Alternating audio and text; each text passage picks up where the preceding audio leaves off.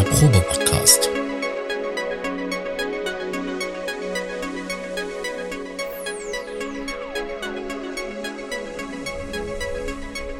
Ein Podcast beim gemütlichen Talk im Proberaum.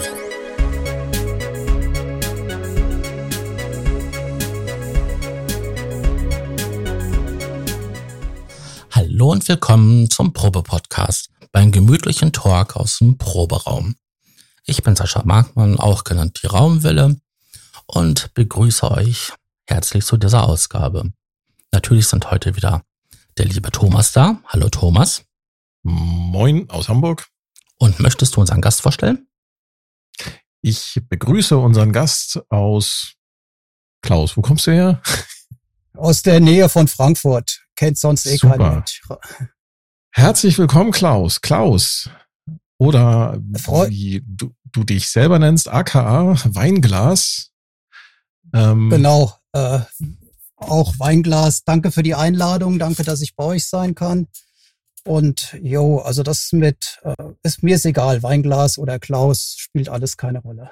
Wir benutzen einfach beides zur Verwirrung der Hörer, damit keiner weiß, genau. mit wem wir hier eigentlich sprechen. Nein, Quatsch. Ähm, Klaus, ähm, ja. warum haben wir dich eingeladen? Weil wir gerne Menschen hinter den Maschinen vorstellen.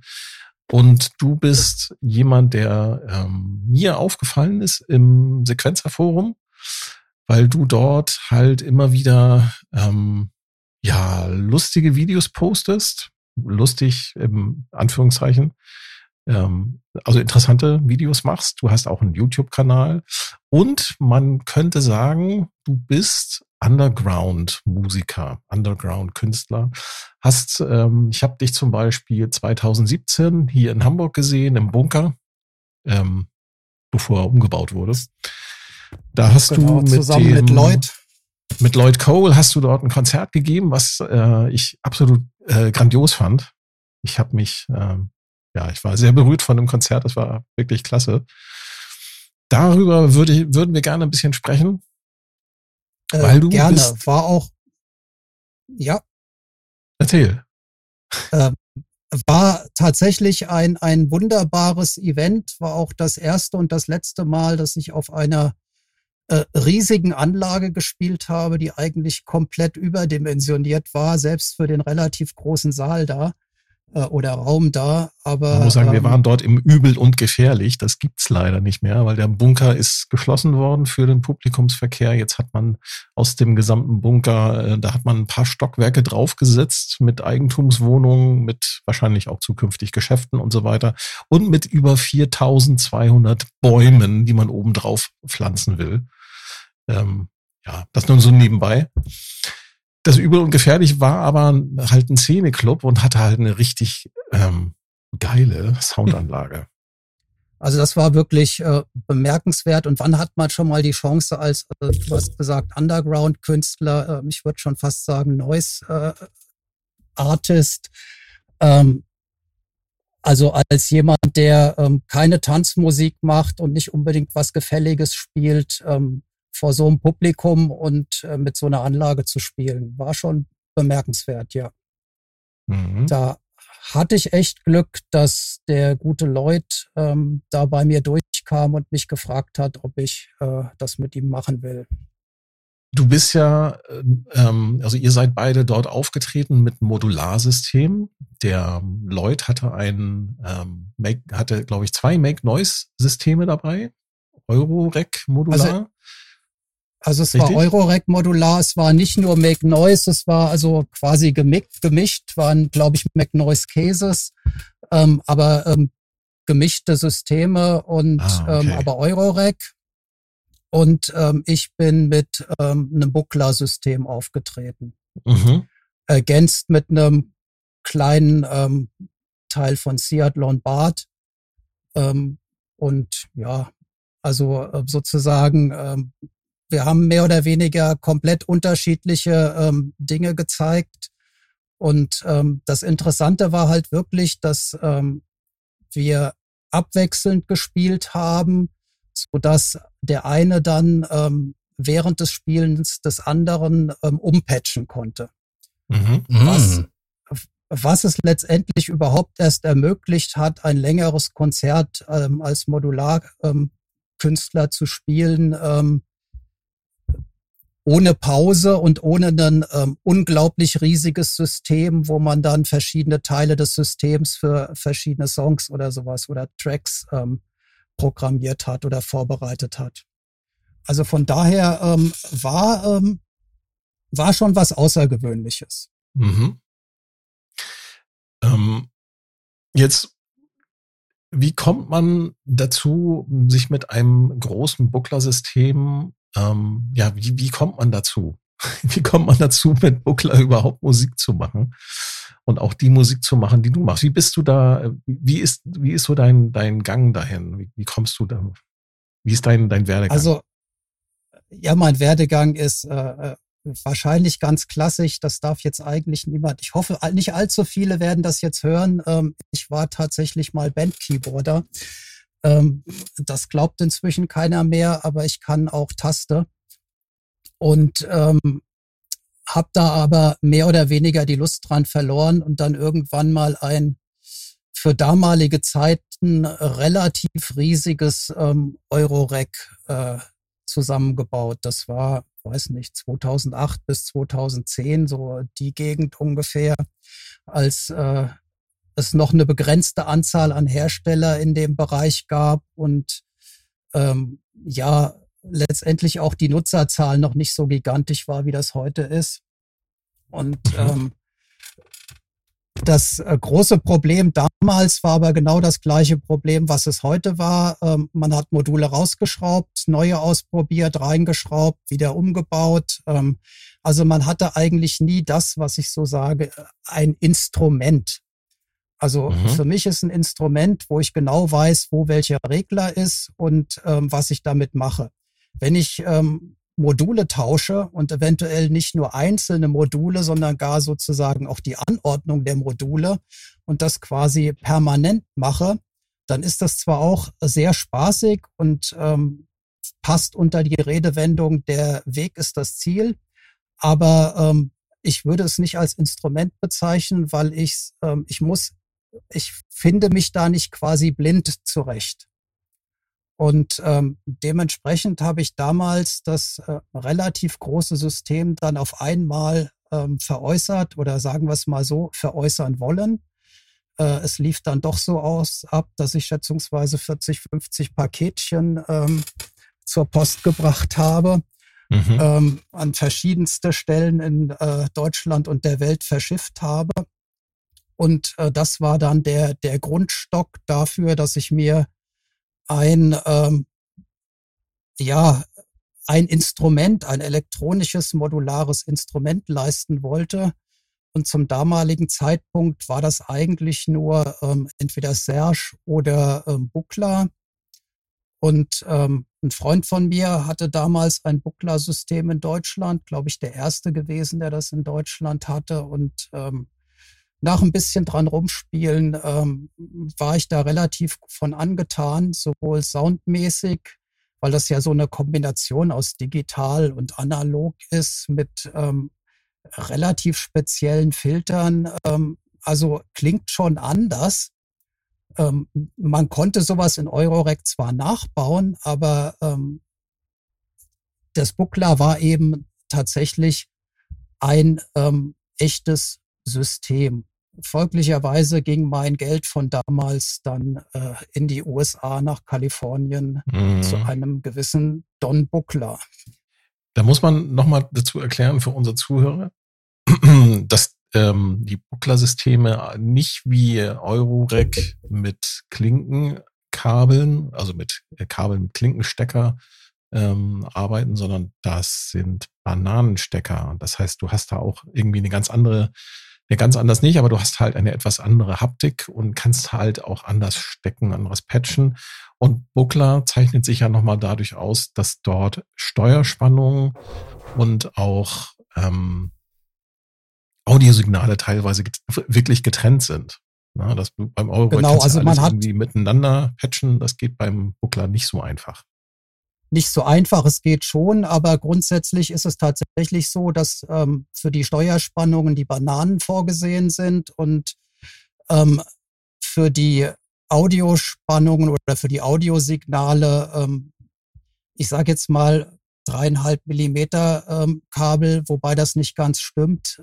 Das ist so eine etwas eigene Systematik. Eurorec-Kabel funktionieren in Buckler. Buckler-Kabeln könnten Eurorec-Buchsen kaputt machen. Deswegen habe ich sehr früh damit angefangen, Eurorec-Kabel auch äh, im Buckler zu verwenden, einfach um das Risiko zu vermeiden.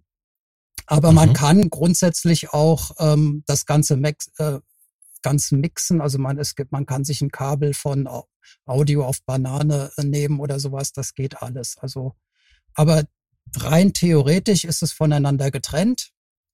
Und ähm, eine ganz große Besonderheit ist auch noch, ähm, dass dieses ähm, 200E-System speicherbar ist. Also wir haben tatsächlich einen speicherbaren modularen Synthesizer. Ähm, jetzt werden alle sagen, speicherbarer modularer Synthesizer geht doch gar nicht. Geht auch nur zum Teil, weil man natürlich die Kabelverbindungen nicht speichern kann.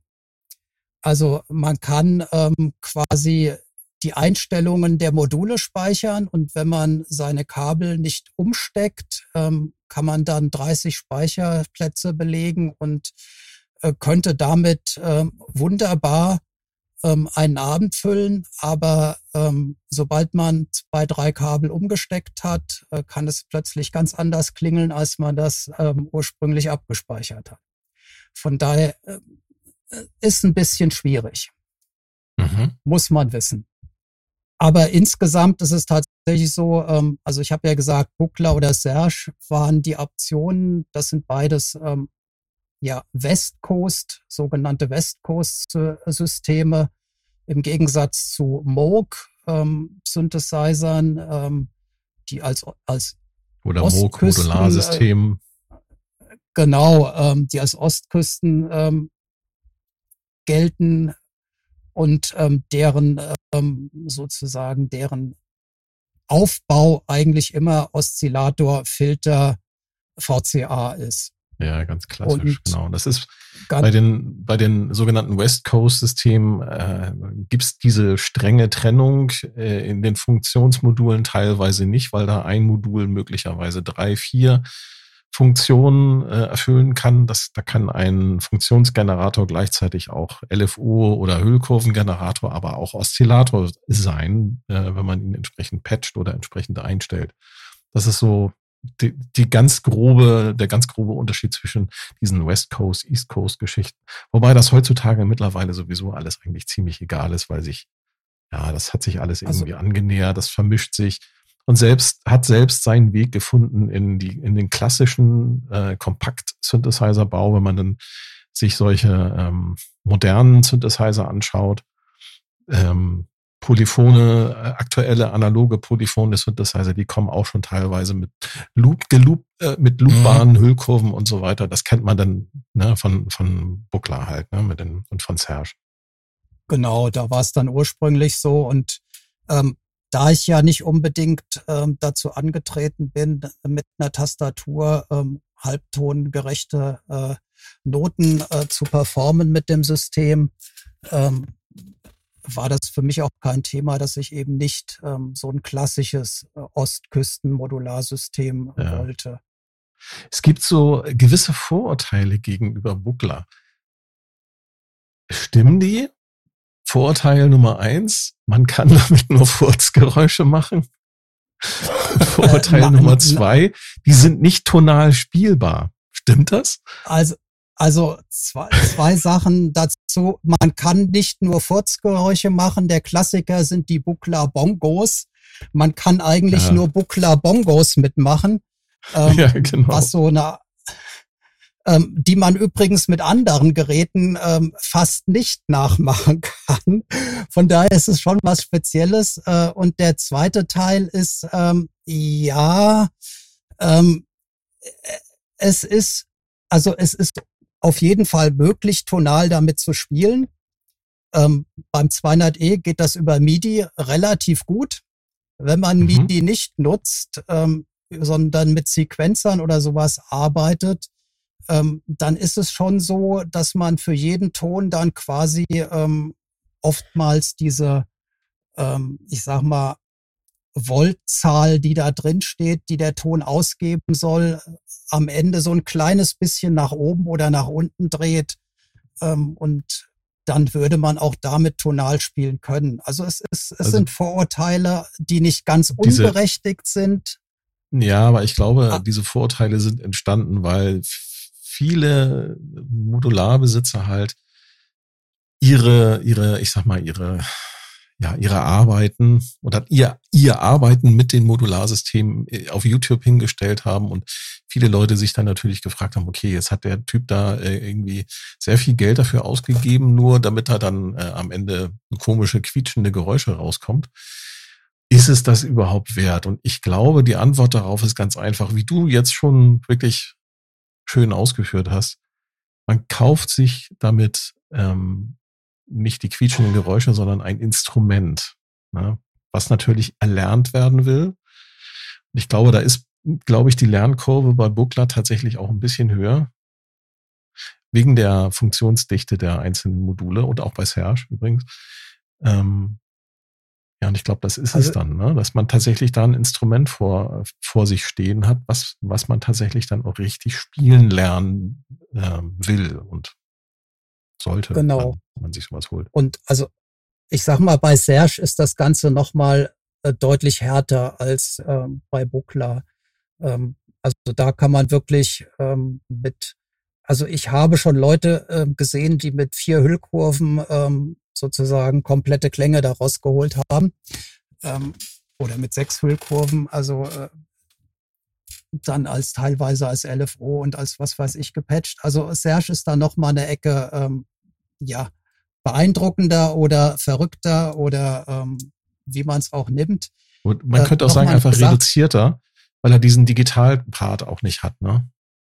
Genau, das auch. Und ähm, klingt wahnsinnig gut, muss man auch schlicht und einfach mhm. anerkennen. Ähm, Nochmal kurz zum ähm, atonalen Spielen oder ähm, nicht äh, tastaturgerechten Spielen.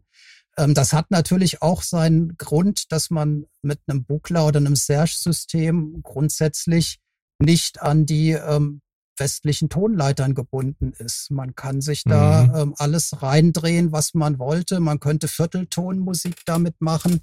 Ähm, also das hat alles Vor- und Nachteile. Ja, Sascha, guck mal. Wir haben, wir haben den Bernd Kistenmacher ja im Interview gehabt. Mhm. Hatten wir ja. Und das, der ist ja so der, ich würde sagen, so der klassische East Coast Benutzer, ne, mit seinem äh, Modular. Und, und äh, Weinglas ist jetzt quasi ähm, ja West Coast, würde ich sagen, ne? Und das ist so interessant ja, zu sehen. Ja. ja, nicht unbedingt. Du hast natürlich auch noch andere Synthesizer, mit denen du gerne Musik machst. Genau, du also setzt ja nicht, nur, nicht unbedingt nur Buckler ein. Genau, ich würde mich auch nicht unbedingt als, als West Coast Musik, ich würde es mir nicht anmaßen. Da gibt's Leute, die da ähm, deutlich, äh, ja, nicht nur besser, sondern auch ähm, stärker in dem Thema drin sind. Ähm, also ich habe einfach Spaß daran, äh, mit Maschinen, ähm, ich nenne es mal Geräusche, weil Musik ist immer so ein äh, hochtrabendes Wort, ähm, zu machen und ähm, egal ob die. Siehst dann, du dich selber als Künstler? Eigentlich nicht, nee. Ähm, es ist, ich sehe mich als Künstler vielleicht noch eher als als Musiker. Ähm, also von daher ist es schwierig, aber äh, Kunst ist immer auch zu hochtrabend. Nee, von mhm. daher, äh, ich sehe mich als Hobby-Geräuschemacher oder wie auch immer man es nennen mag. aber zum Geräuschemachen, also ich bin ähm, auch relativ berüchtigt dafür, ähm, mit äh, komischen Geräten, die aus äh, Röhren ähm, Töne erzeugen, ähm, dann durchaus auch mal auf die Bühne zu gehen oder eben Videos zu drehen oder Musik zu machen. Ähm, von daher, äh, ich alles, was ich in die Finger kriege, ähm, versuche ich irgendwelche Töne rauszuholen, die ähm, die ja. sollten dann so ähnlich klingen wie das, was ich mir vorstelle. Also ich will nichts also es, nachspielen. Es, es, gibt auf deinem YouTube-Kanal so ein ganz legendäres Video, was schon ein paar Jahre alt ist. Da hast du dir tatsächlich dann den, ich, ich weiß nicht, ob es der meistgehasste Synthesizer ist, aber auf jeden Fall der, der äh, einer der Synthesizer, der sehr, sehr viel schlechte Kritik eingestecken musste.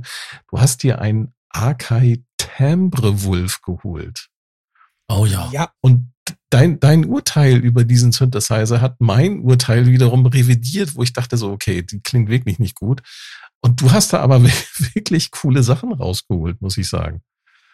Respekt. Also ich, ich kenne zwei Leute bisher, die diesen Synthesizer mögen, ähm, mehr nicht. Einer davon bin ich. Ähm, und ähm, äh, man muss dazu sagen, äh, das war äh, Marketingtechnik, technisch damals von Arkai, ähm, äh, äh, ja, ein, ein ja, die Memes ziehen immer noch durchs Internet. Fehlläufer. da einen polyphonen Synthesizer anzukündigen und dann mit dem Tempo Wolf rauskommen. Aber ähm, das ist schon, also man hat damals, ich weiß nicht, für 300 Euro oder 200, 300 Euro einen ähm, vier analoge Stimmen gekriegt und ähm, viel mhm. wichtiger, einen dazu passenden Vierfach-Sequenzer. Und ähm, letztendlich konnte man damit ähm, relativ nette Sachen machen. Die vier Stimmen waren zwar eher so TR303 angehaucht, ich sag mal angehaucht, äh, mhm. weil so geklungen haben sie nicht. Aber ähm, ging so in die Richtung. Man konnte halt nicht viel mit der einzelnen Stimme machen, aber man konnte sie unterschiedlich einstellen. Das heißt, wenn man vierstimmig mit dem Sequenzer gearbeitet hat, hatte man vier unterschiedlich klingende ähm, einzelne äh, Stimmen. Damit kann man was anfangen. Und wenn man vier Stimmen, das ist vollkommen unabhängig, wie ähm, so wie beim oder wie Monopoly? Oder wie muss man sich das ähm, vorstellen so, bei den vier so, Stimmen? Sogar noch noch weitergehend, weil der ja ähm, für jede Stimme einen eigenen Filter hatte und einen eigenen VCA. Also ah. eigentlich, äh, eigentlich noch, äh, Entschuldigung, also äh, der Ver Vergleich hinkt jetzt. Also Korg Monopoly ist ähm, großartig, klingt so ziemlich in jeder Einstellung gut. Und ähm, der, der Akai klingt in bestimmten Einstellungen okay oder gut. ähm, aber ähm, wenn du, das ist letztendlich vollkommen egal, wenn du die vier Stimmen ähm, auf eine nimmst, dann ähm, klingt das Ding auch super fett. Ähm, mhm. Also ein bisschen verstimmt dann und ähm, das ist vollkommen egal, wenn du vier alte Casio-Teile aufnimmst oder ein Casio-Teil aufnimmst, äh, viermal äh, kopierst und dann ähm, in der im Computer ein kleines bisschen verstimmst, kannst du damit auch fett klingen. Also äh, von daher, es ist eine Frage, was man damit macht. Also mit anderen Worten, das ist ein verkanntes Genie eigentlich, dieses äh, Instrument. Ähm, ein, ein verkanntes Preis-Leistungsgenie. Ein, genau.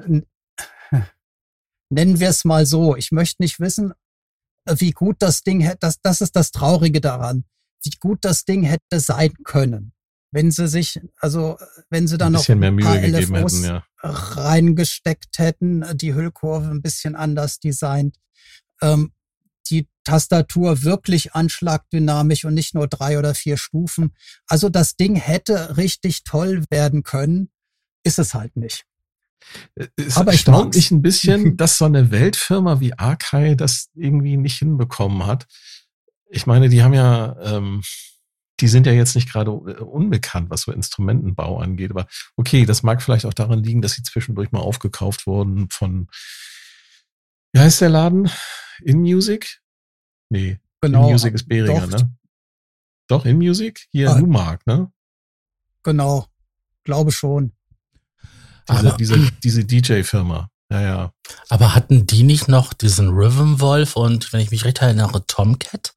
Und die sahen doch irgendwie alle, genau. das, das alle relativ gleich. Die sahen doch relativ das, ähnlich aus. Das war auch mehr oder weniger das gleiche Gerät, wo ein oder zwei Stimmen ähm, im Sound verändert waren, die aber äh, zu diesem Temper Wolf, das waren quasi so die heilige Dreifaltigkeit ähm, von Akai damals. Äh, ich nenne es jetzt mal nicht Dreieinigkeit. Das, was du als Volker Keys, Volker Beats mhm. und äh, äh, keine Ahnung, Volker Bass äh, kennst, das ist quasi das dasselbe von Akai, nur halt in nicht so gut. Genau. Aber interessanterweise sind also diese, also vor allem der, der Rhythm Wolf, die sind, glaube ich, ähm, inzwischen, ähm, die gibt's ja schon ewig nicht mehr. Der dritte ähm, heißt Tomcat. Tomcat. Hm. Tomcat. Die sind inzwischen, glaube ich, sogar ganz gesucht. Jedenfalls zahlt man da inzwischen mehr, als äh, man damals als Neupreis gezahlt hätte. Ja, ja, ja.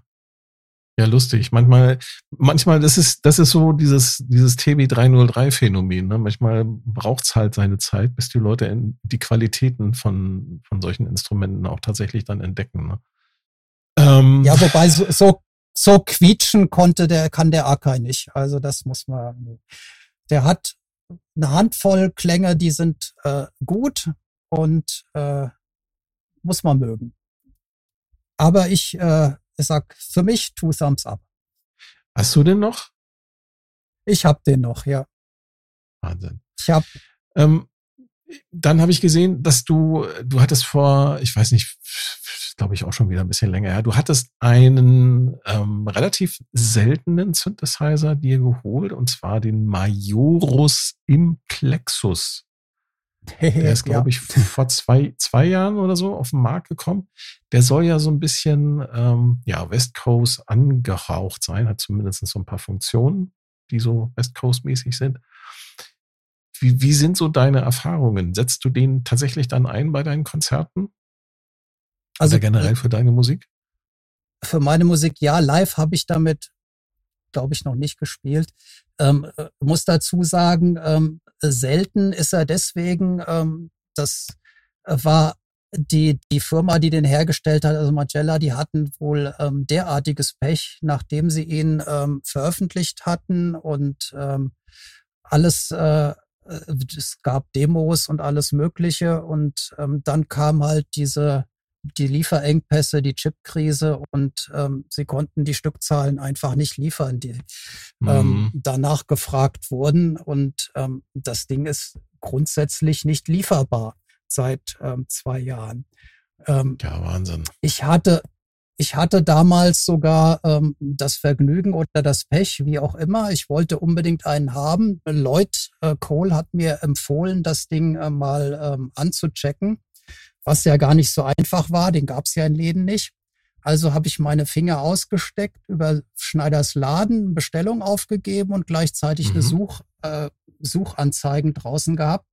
Und dann hatte ich ähm, glücklicherweise oder dummerweise plötzlich zwei von den Teilen. und äh, ja, äh, ähm, den einen habe ich dann getauscht. Ähm, aber ähm, ich finde, das Teil ist ähm, großartig. Ähm, es ist eine Mischung aus, ich sag mal, Buckler und Oberheim. Das trifft's vielleicht am besten. Also mhm. wir haben so einen Buckler-Oszillator drin, der übrigens mhm, sehr so ein Komplex-Oszillator, genau, so ein Komplex-Generator. Genau. Und ähm, wir haben ähm, dann ähm, klassischen Tief, also klassischen Filter und äh, klassische Hüllkurven. Ähm, also eigentlich danach einen, einen, relativ klassischen Aufbau. Der große Unterschied zu ähm, vielen anderen ähm, Synthesizern, auch seiner Preisklasse, das Ding ist dummerweise nicht ganz günstig, ähm, ist, der ist gebaut wie ein Panzer. Er hat ein internes Netzteil, das gibt's ja heutzutage gar nicht mehr. Wow, ja. Und das ist ähm, nett, ja und also wirklich ähm, unkaputtbar gebaut. Und der zweite, die zweite Sache, die ähm, eigentlich so kaum ein anderer Synthesizer hat, ähm, der hat zwei LFOs und ein Delay, die alle ähm, nicht nur zu MIDI synchronisierbar sind, sondern tendenziell auch über einen ähm, Analogeingang oder über Tap-Tempo. Und dann kann man auf Knopfdruck ähm, bei den LFOs oder bei ähm, beim Delay ähm, sozusagen die, ähm, die Teiler, die Frequenzteiler, so ein, ein Viertel, ein Achtel ähm, mhm. oder sowas umschalten, ähm, so dass man direkt auf der Oberfläche, einem, ja. Genau, ruckzuck mit einem monophonen Synthesizer dann ähm, rhythmische Strukturen reinkriegt. Mhm. Ähm, und ähm, also in der Hinsicht äh, klingt der, also klingt der wirklich A wie kaum ein anderer und B ähm, ist er sehr, sehr gut zu bedienen. Macht Spaß. Also wenn mal einer bei Schneiders oder wo auch immer rumstehen sollte, unbedingt mal anfassen. Ähm, die Geschichte dahinter ist auch so, dass es eine Kickstarter-Kampagne war, ne? Genau. Also da mhm. hat ja auch niemand das Ding ähm, ähm, testen können. Aber ich war, also Lloyd Cole hat damals einen über Kickstarter gekriegt und eben ähm, mir gemeint, äh, das wäre das Gerät, mit dem er äh, am meisten Spaß gehabt hatte. Ähm, ist auch jemand, der gerne Synthesizer kauft und verkauft. Von daher, wenn er was länger behalten hat, heißt das schon was. Und ähm, ja, hat er recht behalten. Also. Mm, ich gucke mir das gerade an. Der sieht schon, ja, schon, sieht schon sexy aus, ne? Ist Hat auch so ein bisschen was von Laborgerät. mit beleuchteten, mit, mit beleuchteten Potis, wo man halt sehen kann, wie da, wie da halt einzustellen ist. Nee, die Potis ja. geben die, ähm, die Modulation wieder. Also die leuchten, also wenn da irgendwie Ach moduliert so. wird, dann leuchten die im, im Tempo der Modulation. Das ist ja geil. Das ist auch eine schöne Idee. Ja. Das ist mal was Neues. Mhm. Also ähm, wirklich tolles Gerät. Schade für die Leute, die den gebaut haben, dass das ähm, quasi zur falschen Zeit auf den Markt kam. Aber vielleicht wird's ja noch was. Und dann hast du auch ein Herz für, ich sag mal, ja, abgefahrene Gitarrenpedale. Ich glaube, eines oh, der oh, letzten ja. Videos, die, die, du gepostet hast, das war von äh, einer meiner meiner persönlichen Lieblingsfirmen, nämlich Walrus Audio. Die haben ein Pedal auf den Markt gebracht. Ähm, nennt sich Wall of Noise. Und da kann man mit einem Joystick quasi den Anteil an Distortion und Delay und Reverb reindrehen. Delay? Weiß ich gar nicht, aber auf jeden Fall Reverb. Reverb ist es, ja. Und ähm, ja, das Me Melee, äh, ein Traum. Das Melee, genau. Also ähm, ich sag mal, also Walrus Audio ist, äh, die sind schon irgendwie verrückt. Ähm, das Schöne daran ist, es funktioniert tatsächlich mit Synth-Leveln, also mit Synthesizer-Pegeln, mit Line-Pegeln, ähm, dass man da reingeht, was ja eigentlich eher ungewöhnlich ist, weil das ja grundsätzlich Gitarrenpedale sind und die meisten Firmen das auch auf Gitarristen auslegen. Man muss sagen, äh, die paar Tastenspieler, die sich Gitarrenpedale kaufen, ähm, sind vom Anteil her ähm, total klein gegenüber ähm, den Gitarrenkäufern, ähm, also die dann Pedale kaufen. Von daher ist das eher Zufall. Man kann nicht darauf vertrauen, dass man ähm, mit einem hohen Pegel in so ein Pedal rein kann. Mhm. Bei Walrus Audi funktioniert das. Ähm, ich würde nur wünschen, oh, wenn das Ding Stereo wäre. Also überhaupt, ja, also auch das Janus. Ähm, ich weiß, das ist äh, viel verlangt von, äh, von einer Gitarrenpedalfirma so zu denken, aber irgendwie, ähm, das wäre ein Traum. Mhm. Weil man glaubt das gar nicht. Äh, du hast es ja äh, schon angesprochen mit diesem Joystick. Ähm, du gehst ganz anders ran. Also es ist eine ganze andere Art ähm, zu spielen ähm, mit dem Joystick. Und überhaupt, also mit dem, dass man den Hall und die Verzerrung auf den Joystick legt. Also auf der einen Seite sehr verrückt, auf der anderen Seite sehr cool. Und ähm, ich sage jetzt mal, ähm, nicht, ähm, also in den Extrembereichen halt nur was für Noise-Künstler, auch im Gitarrenbereich oder gar wenn man ähm, auf den Gedanken käme, ähm, den Hall vor den Verzerrer zu nehmen.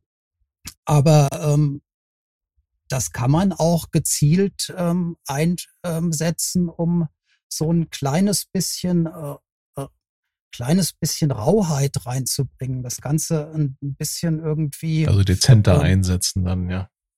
Genau, ungewöhnlicher klingen zu machen. So, mhm. Da kannst du einen, äh, einen billigen Synthesizer Preset 1 oder auch ähm, auswählen und drauf machen und dann irgendwas aufnehmen und da kommt was komplett anderes bei raus. Ja, ja. Ähm, wenn du ähm, um, um nochmal zurück den Sprung zu machen, ähm, dann zu, ich sag nicht zu deinem Werdegang, aber quasi wie du deine, deine Sounds kreierst, wie du deine Klänge machst. Ähm, du kommst ja, wenn du sagst, du bist früher klassischer Keyboarder gewesen, du hast natürlich diese, diese, wahrscheinlich diese Songstrukturen irgendwie so verinnerlicht. Das, na, das ist klar.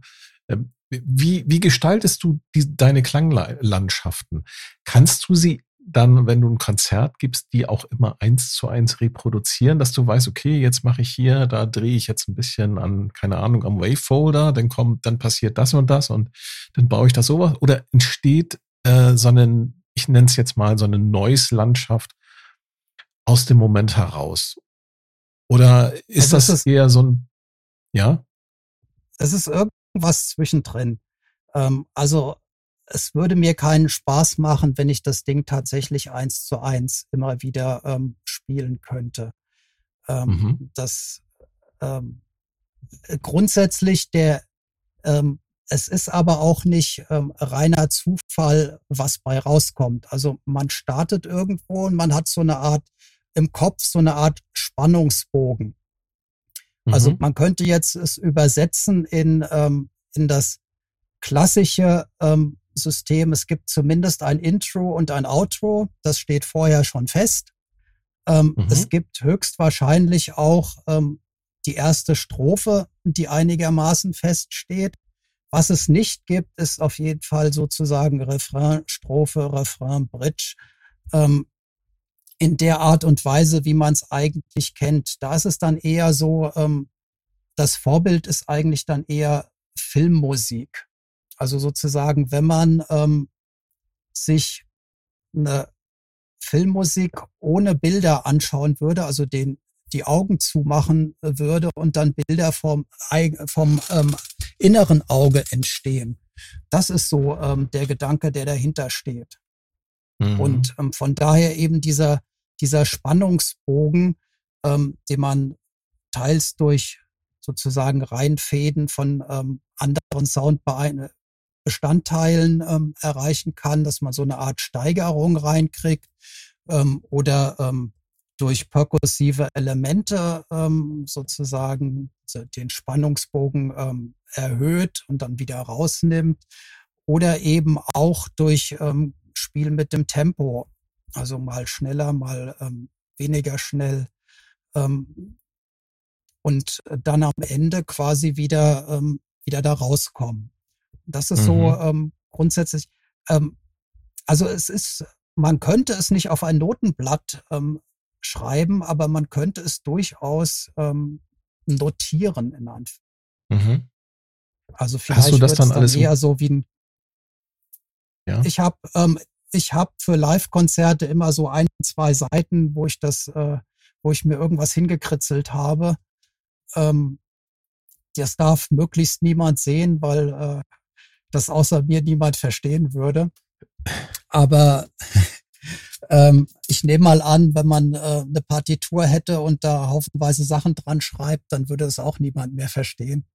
Von daher äh, ist das schon, ähm, es geht darum, irgendwie eine Stimmung rüberzubringen. Es äh, geht weniger darum, ähm, sozusagen ähm, eine bestimmte, eine bestimmte ähm, Tonfolge oder Klangfolge ähm, zu repetitieren. Also Kopffilmmusik fällt mir da immer dazu ein. Das ist auch das, genau. was, was, was ich dann damals, als ich mit meinem äh, Kollegen zusammen, mit meinem Bandkollegen zusammen, als wir unsere Live-Konzerte in, in Hamburg gegeben hatten. In den Zehner Jahren, da haben wir das auch versucht. Ähm, ich kann das also sehr gut nachvollziehen. Es ist dann halt schwer, du kannst es nicht notieren, kannst es notieren, ne? übertragen genau. für dich selber. Äh, und aber die Stimmung, die du transportieren willst, das, das ist dann meistens eher so das, was man sich dann so merkt bei der Vorbereitung und dann versucht zu transportieren in das Publikum. Also wir haben das bei uns immer so gemacht, dass wir dann mit, mit ähm, wir haben keine fertigen Sequenzen gehabt. Das Einzige, was wir hatten, waren halt unsere Synthesizer und, und, und wir hatten dann, in, wir haben mit ähm, hier mit ähm, Monomaschinen und mit äh, Subfetti und äh, Oberheim Matrix und mhm. so. Mit den Geräten sind wir an den Start gegangen und dann haben wir halt, ähm, ich, ich hatte noch, noch einen Voyager und wir haben Sounds, Presets, Preset Sounds, die hatten wir vorbereitet. Das wäre, würde im Prinzip dann so dementsprechend, was du äh, an deinem Modularsystem gepatcht hättest. Nur du hast, ich kann natürlich am Compact Synthesizer schneller den Patch ändern. Ähm, da bedarf es natürlich bei einem Modularsystem natürlich mehr Vorbereitung, ne, weil du halt Kabel stecken musst. Aber das könnte man dann ungefähr so vergleichen. Genau, also man hat quasi, wenn man das, wenn man den Auftritt beginnt, hat man ein Preset am Modular und ähm, das Problem ist, dass ähm, das Umpatchen. Also es gibt ähm, Leute wie der wunderbare Kai Niggemann, die ähm, tatsächlich ähm, das Konzert ohne ein einziges Kabel gesteckt beginnen und am Ende dann ähm, den fertigen Patch haben. Ja, Wahnsinn. Ähm, ist eine Herangehensweise, ähm, die ich ehrlich gesagt mich nicht trauen würde. Ähm, weil ich, wenn ich das, wenn ich damit anfange, also würde ich eigentlich nicht wissen, wo ich zum Schluss rauskomme. Und das kann natürlich ähm, fürs Publikum auch ähm, furchtbar werden. Aber mhm. ähm, letztendlich ist es so ähnlich, wie ich, ich versuche das dann zu umgehen, dass man ähm, Zwischenparts auf irgendwelchen anderen Geräten spielt ähm, und währenddessen so ein bisschen, ähm, wenn man, wenn die Tone, Töne ein bisschen stehen, ähm, dann ein bisschen was ändert am Modular. Aber der, der eigentlich normale klassische Weg, den die meisten gehen, ist ähm, ein größeres Modular zu nehmen und dann ähm, bestimmte Bereiche des Modulars für unterschiedliche Tracks ähm, zu verwenden. Ähm, kann man machen. Ähm, ich bevorzuge möglichst leichtes Gepäck, wobei das auch schon äh, ja äh, immer schwer schwer zu sagen ist, aber so mit wenn ich ihr hattet ja schon schon Bernie ähm, hier und ähm, wenn der auffährt, fährt er groß auf. Und äh, oh, aus ja. dem Alter bin ich irgendwie raus. Aber er sagt immer, das sei so ein kleines Setup. und er hat ja schon reduziert und auch bei seinen Live-Konzerten hat er schon reduziert. Ne? Ich ja, weiß ja, nicht, was er früher aufgefahren hat. aber es ist immer noch ordentlich. Auf seiner ähm, Internetseite gibt es ein riesengroßes äh, Fotoarchiv und da kann man so quasi durch die Jahre scrollen. Und ähm, das ist schon ähm, riesig, was damals aufgef aufgefahren wurde. Also, da ja, kann man es nachsehen. Also, genau. Also, ist toller Typ ähm, und es wäre nicht mehr meine Herangehensweise. Also ähm, in Frankfurt gibt's ähm, ein, ein, eine nette Konzertlocation für, ich nenne es mal, außergewöhnliche Musik, ähm, wo alle paar Wochen ähm, von, ähm, einer, von einem Veranstalter namens Xerox Exotic ähm, Konzerte veranstaltet werden. Die sind auf einem Hochbunker obendrauf. Also ist dieses, ähm, dieser Raum, in dem da Konzerte ähm, äh, drin sind, ähm, wunderbare Location, also großes Kino, nur ähm, im Gegensatz ähm, zum Übel und Gefährlich, also von Aufzug gibt's da gar nichts. Da muss man sein Zeug das Treppenhaus hochtragen und ähm, ja, genau. Und äh, da merkt man dann doch, äh, wenn man zu viel dabei hat. Also dann doch lieber den, den kleinen Implexus und vielleicht noch ein kleines Modularköfferchen und dann geht los bei dir. Ah, am am besten den OP1, ja, äh, aber oder also in der Hinsicht, in der Hinsicht kann ich dieses Teenage Engineering Zeug äh, voll und ganz nachvollziehen. Wir hatten in der letzten Folge, haben wir über iPad-Apps, ähm, Musik-Apps ähm, referiert. Wir haben da so ein paar Sachen vorgestellt. Wäre das vielleicht nochmal so, so eine Geschichte, die dich interessieren würde? Weil da gibt's mittlerweile auch sehr viel Modularkram, halt nur virtuell. Ich, ich habe haufenweise Modularkram am iPad äh, zwischenzeitlich gehabt. Ähm, ich finde, das Zeug klingt gut. Also da braucht man nicht drüber ähm, zu ja, lästern. Genau, ja. Äh, das, ja, ja. das, ist, das ist nicht das Problem. Das Problem ist schlicht und einfach, ähm, man kann nichts machen, ohne dass die Augen permanent am Bildschirm sind. Das stimmt. Ähm, oder man, oder man macht halt haufenweise Controller rechts und links mhm. oder ähnliches. Ja, das hatten wir ähm, auch schon festgestellt in der Sendung, dass das so eins der Nachteile ist, ne? Also ich meine, ich habe, ich sag ja, ich bin kein, also ich spiele nicht mit Tastaturen auf Konzerten, aber wenn man sich jetzt vorstellen würde, ähm, es gibt ja so ein paar Synthesizer da drauf, die dann auch die Tastatur unten zum Einblenden haben, dass du dann auf dieser Tastatur spielen müsstest. Ähm, nee, geht nicht. Also es mag Leute so äh, geben, die das können, aber ähm, nee, also ich kann das nicht.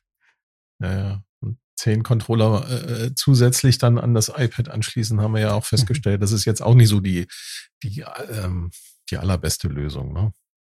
Ja. Und ich muss auch noch dazu, dazu sagen, dass ich auch jemand bin, der ähm, zum Musik machen oder Geräusche machen äh, nicht gerne ähm, den Computer oder was Computerähnliches nimmt. Also ich sitze da tagsüber schon genug davor.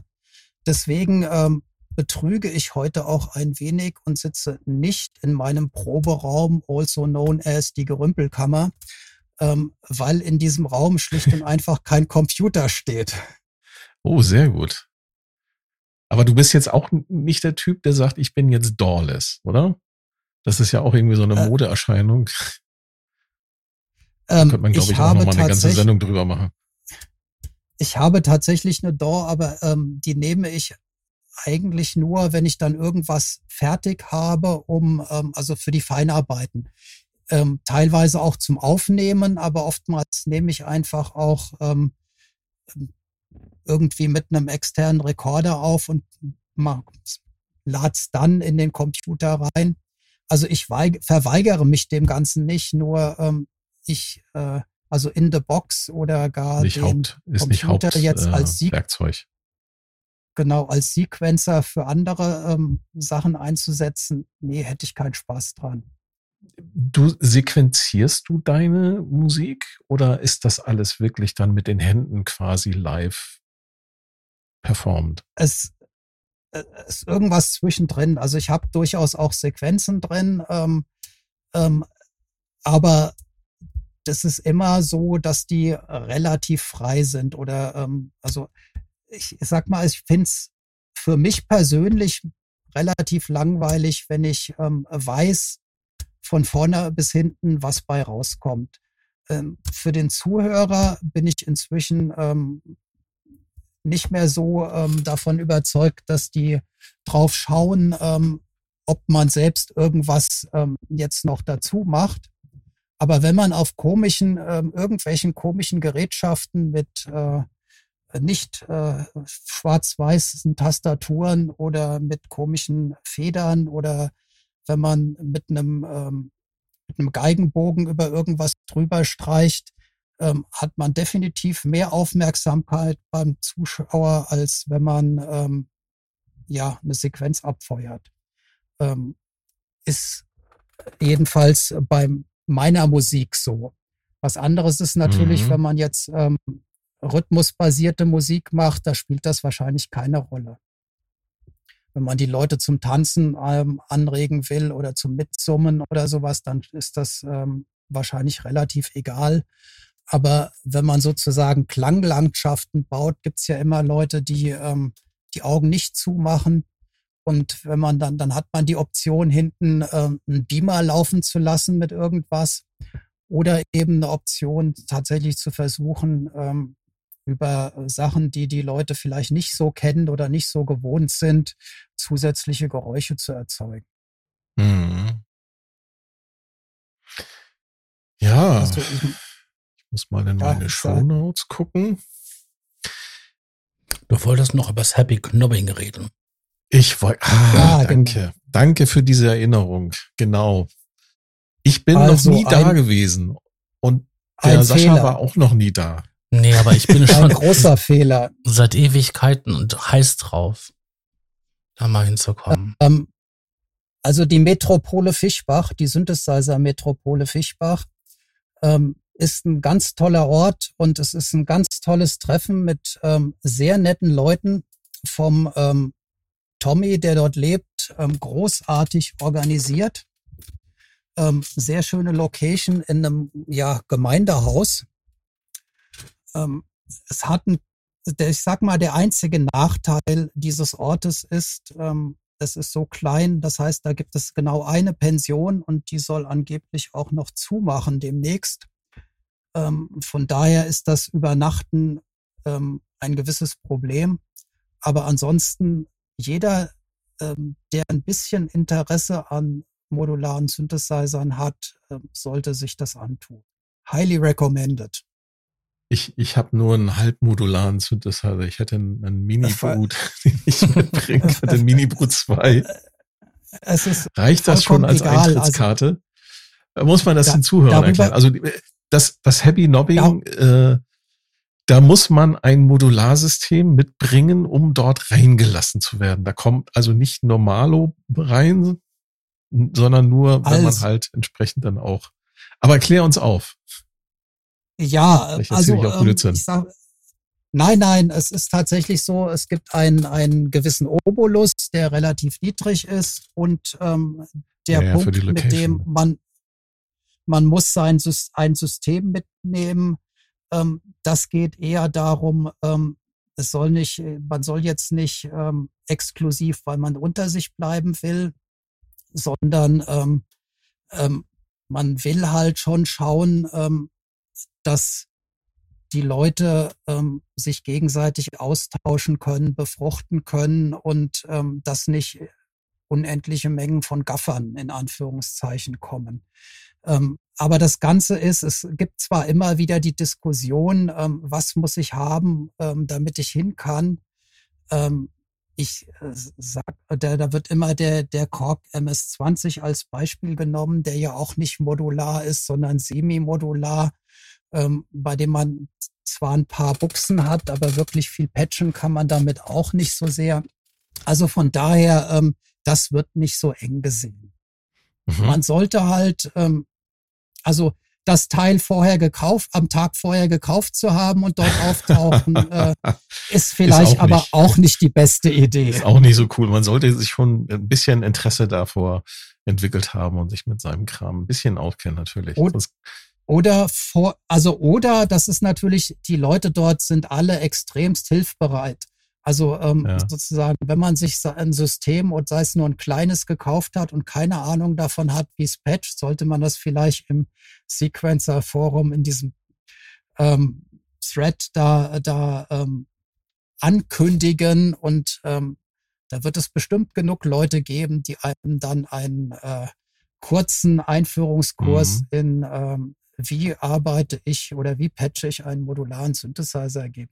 Also ähm, da muss kein, das sind nicht nur Experten, die da sind. Es ist einfach, man hat Spaß. Und wir hatten das Und im Vorgespräch ist, ganz kurz. Hm.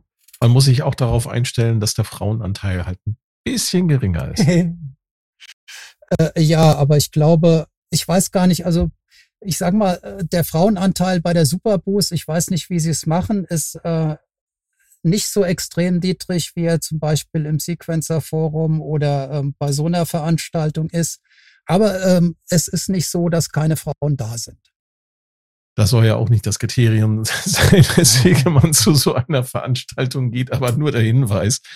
Ähm, also zum Frauen kennenlernen ist Nein. das nichts, sondern das ist eher was äh, äh, zum hobbymäßigen Erfahrungsaustausch. Ähm, es sind, glaube genau. ich, auch ne, mit, mit, mit dem MIG, mit dem MIG-Modulator und auch mit zum Beispiel mit dir und auch mit vielen anderen Leuten, die, die ich auch persönlich kenne, sind da schon sehr, ich sag mal, coole Leute da, mit denen man sich ähm, ja sehr gut austauschen kann.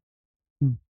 ja, und das mit den Frauen ist auch eher so, ähm, die brauchen keine Angst zu haben. Also, also A, sind sie nicht allein und B, selbst wenn genau. sie alleine wären, ähm, ähm, das ist ähm, eine sehr angenehme Atmosphäre. Ähm, es ist eben keine Messe, ähm, sondern da sind, äh, weiß nicht, 30 bis 50 Verrückte ähm, da, die aber nur in der Hinsicht verrückt sind, dass sie ähm, Kabel in komische technische Geräte reinstecken, um ähm, komische Klänge rauszuholen. Und zwar vollkommen unterschiedlichster Art von mhm. von Noise über Ambient äh, bis Techno ist da alles vertreten. Es gibt Und, auch äh, immer kleine Konzerte bei dieser Veranstaltung. Es, also. Der Samstagabend ist sozusagen der Jam-Abend. Ähm, da kann, es muss nicht, ähm, kann jeder, der will, ähm, sozusagen ein äh, kurzes Stück oder auch ein etwas längeres Stück zum Besten geben. Und ähm, es gibt in jedem Fall einen äh, sehr guten Überblick darüber, äh, was denn möglich ist. Und äh, man sollte sich da, ähm, also es ist falsch zu denken, dass da die Bleeps, Blobs und Blonks sind, sondern ähm, da ist alles vertreten von äh, richtig, also klassisch ja nicht, aber von ähm, ähm, melodiösen Sachen über ähm, tanzbar. Ähm, also da gibt's alles. Wie war es dieses Mal für dich? Du bist jetzt, glaube ich, auch schon wie viel Mal da? Das war auch schon relativ oft, ne? Ich weiß es nicht, aber schon sehr, sehr oft, ja. Ich, es, es gibt ein paar, die öfter da waren als ich, aber ähm, so allzu viele sind das nicht mehr. Aber ähm, es ist immer toll und es ist äh, inzwischen ähm, gehe ich da oder fahre ich da eigentlich nicht mehr hin, um ähm, Musik zu machen oder um ähm, Leuten irgendwas zu zeigen, sondern eigentlich geht es darum, dass man sich mit Gleichgesinnten trifft und man trifft dort auch viele Freunde, die man über die mhm. Jahre kennengelernt hat und ja, immer mal ja. wieder trifft. Also ähm, es ist vor allen Dingen zum, zum Schwätzen und Austauschen, ähm, gerade weil dort äh, ansonsten ja nicht viel ist ähm, in dem Ort, es ist eine wunderbare Location. Einladung an jeden Zuhörer. Kauft euch ein Modularsystem und fahrt dahin. Im Sequenzer.de Forum findet man nähere Informationen dazu. Die Veranstaltung ist jedes Jahr um Pfingsten herum. Ähm, genau, also nächstes so Jahr nicht. Ende, Ende Mai, nächstes Jahr nicht, sondern? Nächstes Jahr nicht Pfingsten, sondern höchstwahrscheinlich das äh, Vatertagswochenende, also sozusagen Christi Himmelfahrt. Da Pfingsten die Superboosts angeletzt ist. Ah, hm, das macht Sinn, ja. Na, erst dahin und dann zur Superboost. genau. Sonst ist es umgekehrt. Sonst ist es umgekehrt, genau. ja. Ich habe nicht mehr so viele Fragen auf meinen Zettel. Meine letzte Frage an dich wäre, oder meine zwei letzten Fragen an dich wären, Superboost, war für dich irgendwas dabei? Wo du sagst so, Mensch, das fand ich total klasse. Da will ich mal drüber erzählen. Also ich bekenne, ich war dieses Jahr nicht da, ähm, aber in der Hinsicht kann ich tatsächlich mitreden. Für mich ähm, war, ich weiß nicht, ob ihr das äh, mitgekriegt habt, weil das so ein bisschen kleiner Bereich ist, von der italienischen Firma äh, Soundfreak. Ähm, die haben im Book, also für das Buckler-System ähm, Module im Angebot, die ähm, von EMS lizenziert sind. Das heißt, man kann sich seinen EMS VCS zum Teil dann eben im Buckler-System nachbauen. Wow. Und ähm, okay. das, das Schöne daran ist, man kann dann eben ähm, sich so einen Frankenstein-Synthesizer bauen. Also ähm, sozusagen EMS VCS3 Oszillatoren in Buckler LPGs oder so rein, also Low-Pass Gates. Ähm, und ähm, das ist was, ähm, halte ich für großartig. Da ist ja um Buckler herum eine ganze Szene auch entstanden in den letzten Jahren, sag ich mal, mit äh, auch vielen Selbstbaumodulen, die alle genau. auch für, im Buckler-Format auf den Markt gekommen sind. Und da wird äh, teilweise auf dem im, im Modwickler-Forum, wie das jetzt heißt, wird ja, wird ja auch rege äh, getauscht und die Leute treffen sich dort ja auch wie hier beim Happy Nobbing auch international gibt's ja auch Treffen, wo sowas dann auch entsprechend gehandelt wird. Das finde ich immer so das Faszinierende an dieser ganzen Szene. Und da, da ist ja Schneiders Laden ist ja hier dann auch der, sozusagen die, die Keimzelle von dem Ganzen für Deutschland so ein bisschen. Ne? Ja, wie man es nimmt, Schneiders Laden oder die, Döp die Döpfer-Website, wie auch immer. Ja, ja genau. ja, die Döpfer-Website, genau. Ähm, aber ja, ähm, bei Buckler ist halt sehr viel ähm, so eine so eine Szene aus ähm, äh, ja Selbstbauern, ähm, also do, do it yourselfer ähm, entstanden. Und da kann man sich auch relativ große Systeme, wenn man es denn kann und die Zeit hat, äh, für nicht ganz so viel Geld zusammenbauen. Also mhm. ist auf jeden Fall, die klingen genauso wie, oder klingen, sagen wir mal, sehr, sehr ähnlich wie das Original, wenn man die richtigen Bauteile. Aber ich bin äh, nicht unbedingt der Lötkolbenmensch. Meine letzte Frage, das ist eigentlich eine Frage, die ich äh, allen unseren Gästen äh, stelle, ist, wenn du dich äh, nicht gerade beim Musikmachen entspannst oder arbeiten musst, womit entspannst du dich?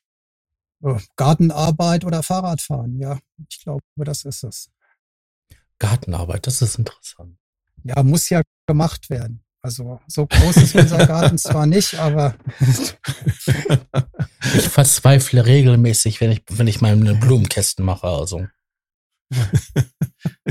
ich lasse ja, wenn, wenn, wenn ihr das häufiger macht, äh, dann ist das auch, ja, ich sag mal, es ist halt, das ist wie mit dem Fahrradfahren. Letztendlich ist es so eine Art ähm, körperliche Anstrengung, die die geistige Anstrengung, die man vielleicht tagsüber beim Job hat oder ähm, wenn man ähm, vom Musikmachen komplett abschalten will, ähm, dem komplett entgegengesetzt ist. Mhm. Also vielleicht liegt es daran.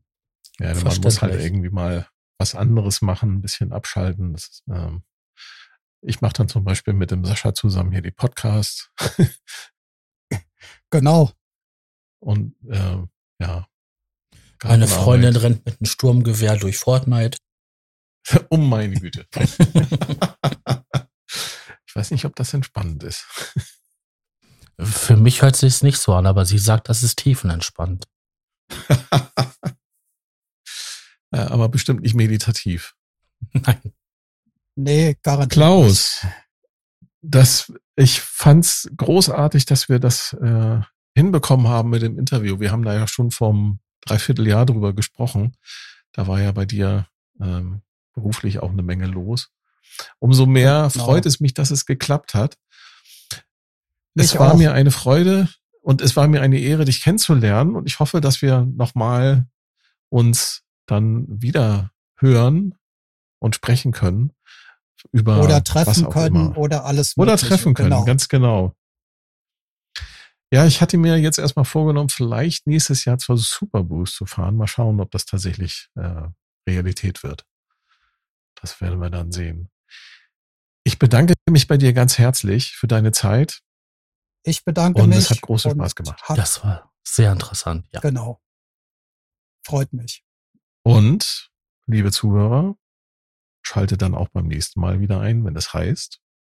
Der Probe-Podcast beim gemütlichen Talk aus dem Proberaum. Ja, dann sage ich mal Tschüss, Leute, ne? Tschüss. Tschüss. Unterstützer erhalten Vorabzugang zum Rohschnitt der Podcast-Folgen vor der eigentlichen Veröffentlichung. Weitere exklusive Inhalte wie Vor- oder Nachgespräche oder eine Art Tagebuch. Alle Informationen, wie man Unterstützer wird, findet ihr in den Show Notes. Der Probe-Podcast.